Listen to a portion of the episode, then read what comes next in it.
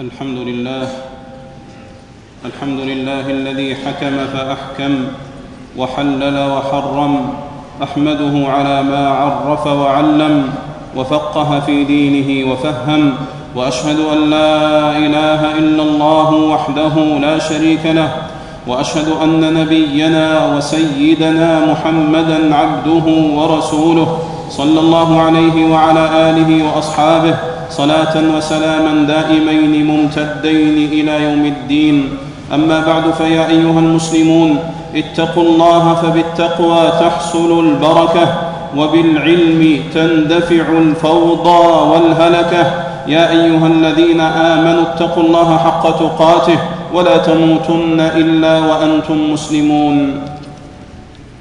أيها المسلمون ليس أحد من أهل الإسلام ليس أحد من أهل الإسلام إلا وهو يحن إلى رؤية الكعبة المشرفة والطواف بها. وحج التطوع وعمرة التطوع وتكرارهما فضيلة والطواف بالكعبة لغير المحرم قربة. والعمرة في رمضان سنة تعدل حجة مع النبي صلى الله عليه وسلم. وترك ذلك كله وترك ذلك كله بقصد التوسيع والتخفيف في وقت شدة الزحام المفضي إلى الضرر والمشقة والحرج وتعسر الحركة وحصول الأذى والفوضى والضوضاء المنافية للعبادة أولى في السعي وأقرب إلى البر والخير. والتوسيع للضعفاء والمرضى وكبار السن وغيرهم ممن يؤدون حجة الإسلام والعمرة الواجبة صنيع أهل الفقه والعقل. والحكمة والبصيرة والفقه في الدين تحمل المرء على ترك ما يفضي إلى إيذاء نفسه أو غيره وإن كان تحصيل سنة. والترك إذا كان مقرونا بقصد حسن عبادة وقربة. قال شيخنا ابن باز رحمه الله تعالى ترك الاستكثار من الحج لقصد التوسعة على الحجاج وتخفيف الزحام عنهم. نرجو أن يكون أجره في الترك أعظم من أجره في الحج. نرجو أن يكون أجره في الترك أعظم من أجره في الحج إذا كان تركه له. بسبب هذا القصد الطيب. انتهى كلامه رحمه الله. وقد ترك رسول الله صلى الله عليه وسلم الإطالة في الصلاة وكان يريدها. لما سمع بكاء الصبي دفعا لمشقة أمه.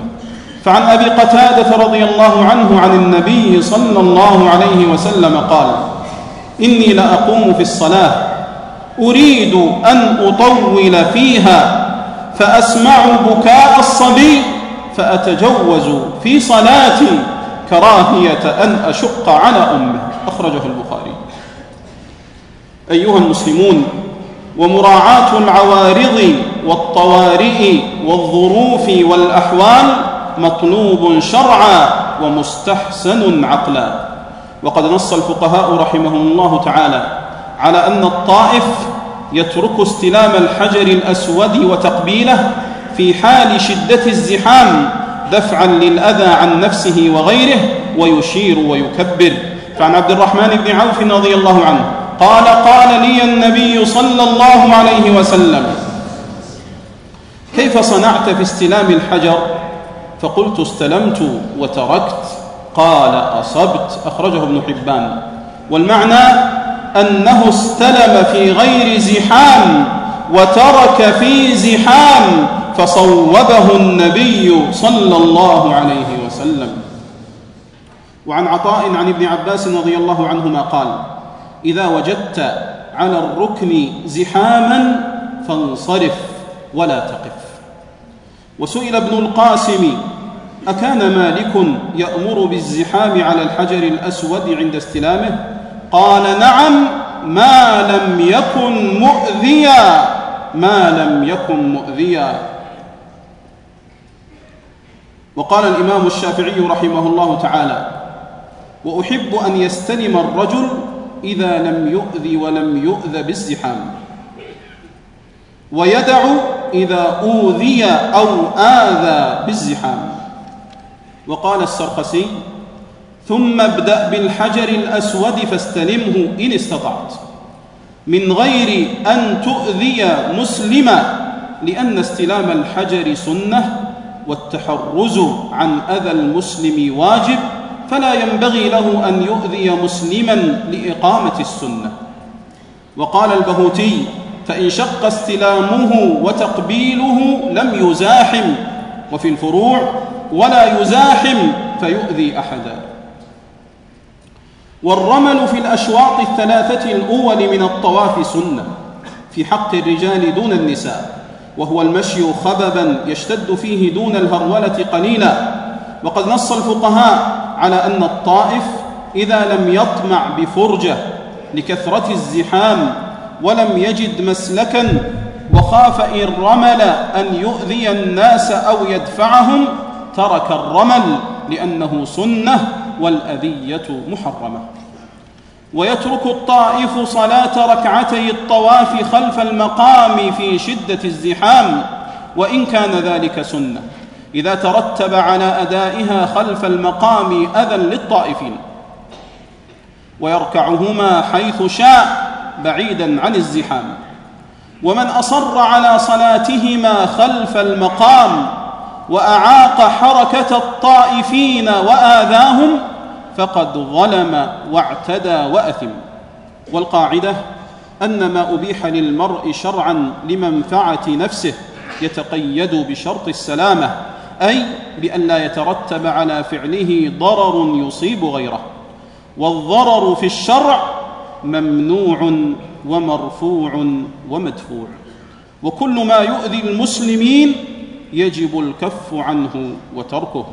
أيها المسلمون والمصلحة العامة والضرورة الشرعية تؤيد القرار الحكيم الذي اتخذته حكومة خادم الحرمين الشريفين أيده الله تعالى بتخفيض أعداد الحجاج والمعتمرين بنسبة محددة ولفترة مؤقتة حتى انتهاء مشروع توسعة المطاف.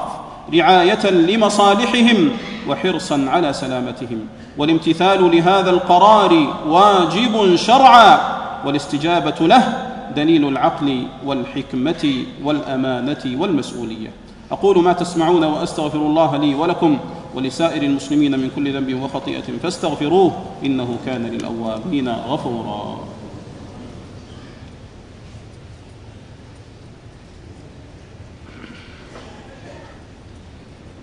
الحمد لله بارئ النسم ومحيي الرمم أحمده على ما أولى من الفضل والكرم وأشهد أن لا إله إلا الله وحده لا شريك له وأشهد أن نبينا وسيدنا محمدا عبده ورسوله صلى الله عليه وعلى آله وأصحابه وسلم تسليما كثيرا. أما بعد يا أيها الذين آمنوا اتقوا الله وكونوا مع الصادقين. أيها المسلمون والصدقة أفضل من حج التطوع.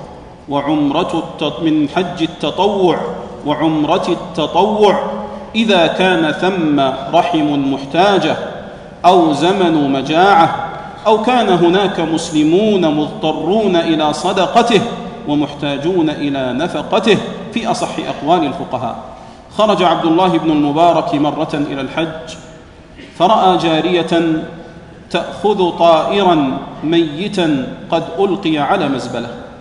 فسألها فقالت أنا وأختي ها هنا ليس لنا قوت إلا ما يلقى على هذه المزبلة وقد حلت لنا الميتة فأمر ابن المبارك برد الأحمال وأعطاها نفقة حجه وقال هذا أفضل من حجنا في هذا العام ثم رجع. وسئل الإمام أحمد رحمه الله تعالى أيحج نفلا أم يصل قرابته؟ قال إن كانوا محتاجين يصلهم أحب إلي. وقال يضعها في أكباد جائعة أحب إلي وظاهره العموم في القرابة وغيرهم. فادفعوها يا عباد الله فادفعوها يا عباد الله فادفعوها يا عباد الله في المجاهدين والمشردين واللاجئين والمنكوبين والفقراء والمعدومين من المسلمين. وها أنتم ترون ما يحل بإخوانكم في الشام وفي بورما وغيرهما من الظلمة المعتدين. والحالة في الدلالة والحالة في الدلالة أبلغ من المقالة. كتب الله نصرهم وأخزى عدوهم. أيها المسلمون النفوس تترقب هلال الشهر الكريم. بلغنا الله وإياكم بمنه وكرمه شهر رمضان المبارك. فليكن شهر رمضان عنوان توبتكم. ليكن شهر رمضان عنوان توبتكم وإشراق أوبتكم. وليكن حاملا لكم على نبذ القطيعة وإنهاء الخصومة. وتصافحوا يذهب الغل والحقد وتسامحوا تزول الكراهية والعداوة ويحل الحب والود والصفاء والوصال في أسركم ومجتمعاتكم وخيركم الذي يبدأ بالسلام ويأمر بالوئام. ثم صلوا وسلموا على أحمد الهادي شفيع الورى طرا. فمن صلى عليه صلاة واحدة صلى الله عليه بها عشرا. اللهم صل وسلم على عبدك ورسولك محمد وارض اللهم عن خلفائه الأربعة أصحاب السنة المتبعة أبي بكر وعمر وعثمان وعلي وعن سائر الآل والصحابة أجمعين ومن تبعهم بإحسان إلى يوم الدين وعنا معهم بمنك وكرمك وجودك وإحسانك يا رب العالمين. اللهم أعز الإسلام والمسلمين. اللهم أعز الإسلام والمسلمين. اللهم أعز الإسلام والمسلمين. وانصر عبادك الموحدين. ودمر الطغاة والظلمة والمعتدين يا رب العالمين. اللهم عليك باليهود الغاصبين والصهاينة الغادرين يا رب العالمين. اللهم انصر إخواننا في فلسطين عليهم عاجلا يا كريم يا رب العالمين.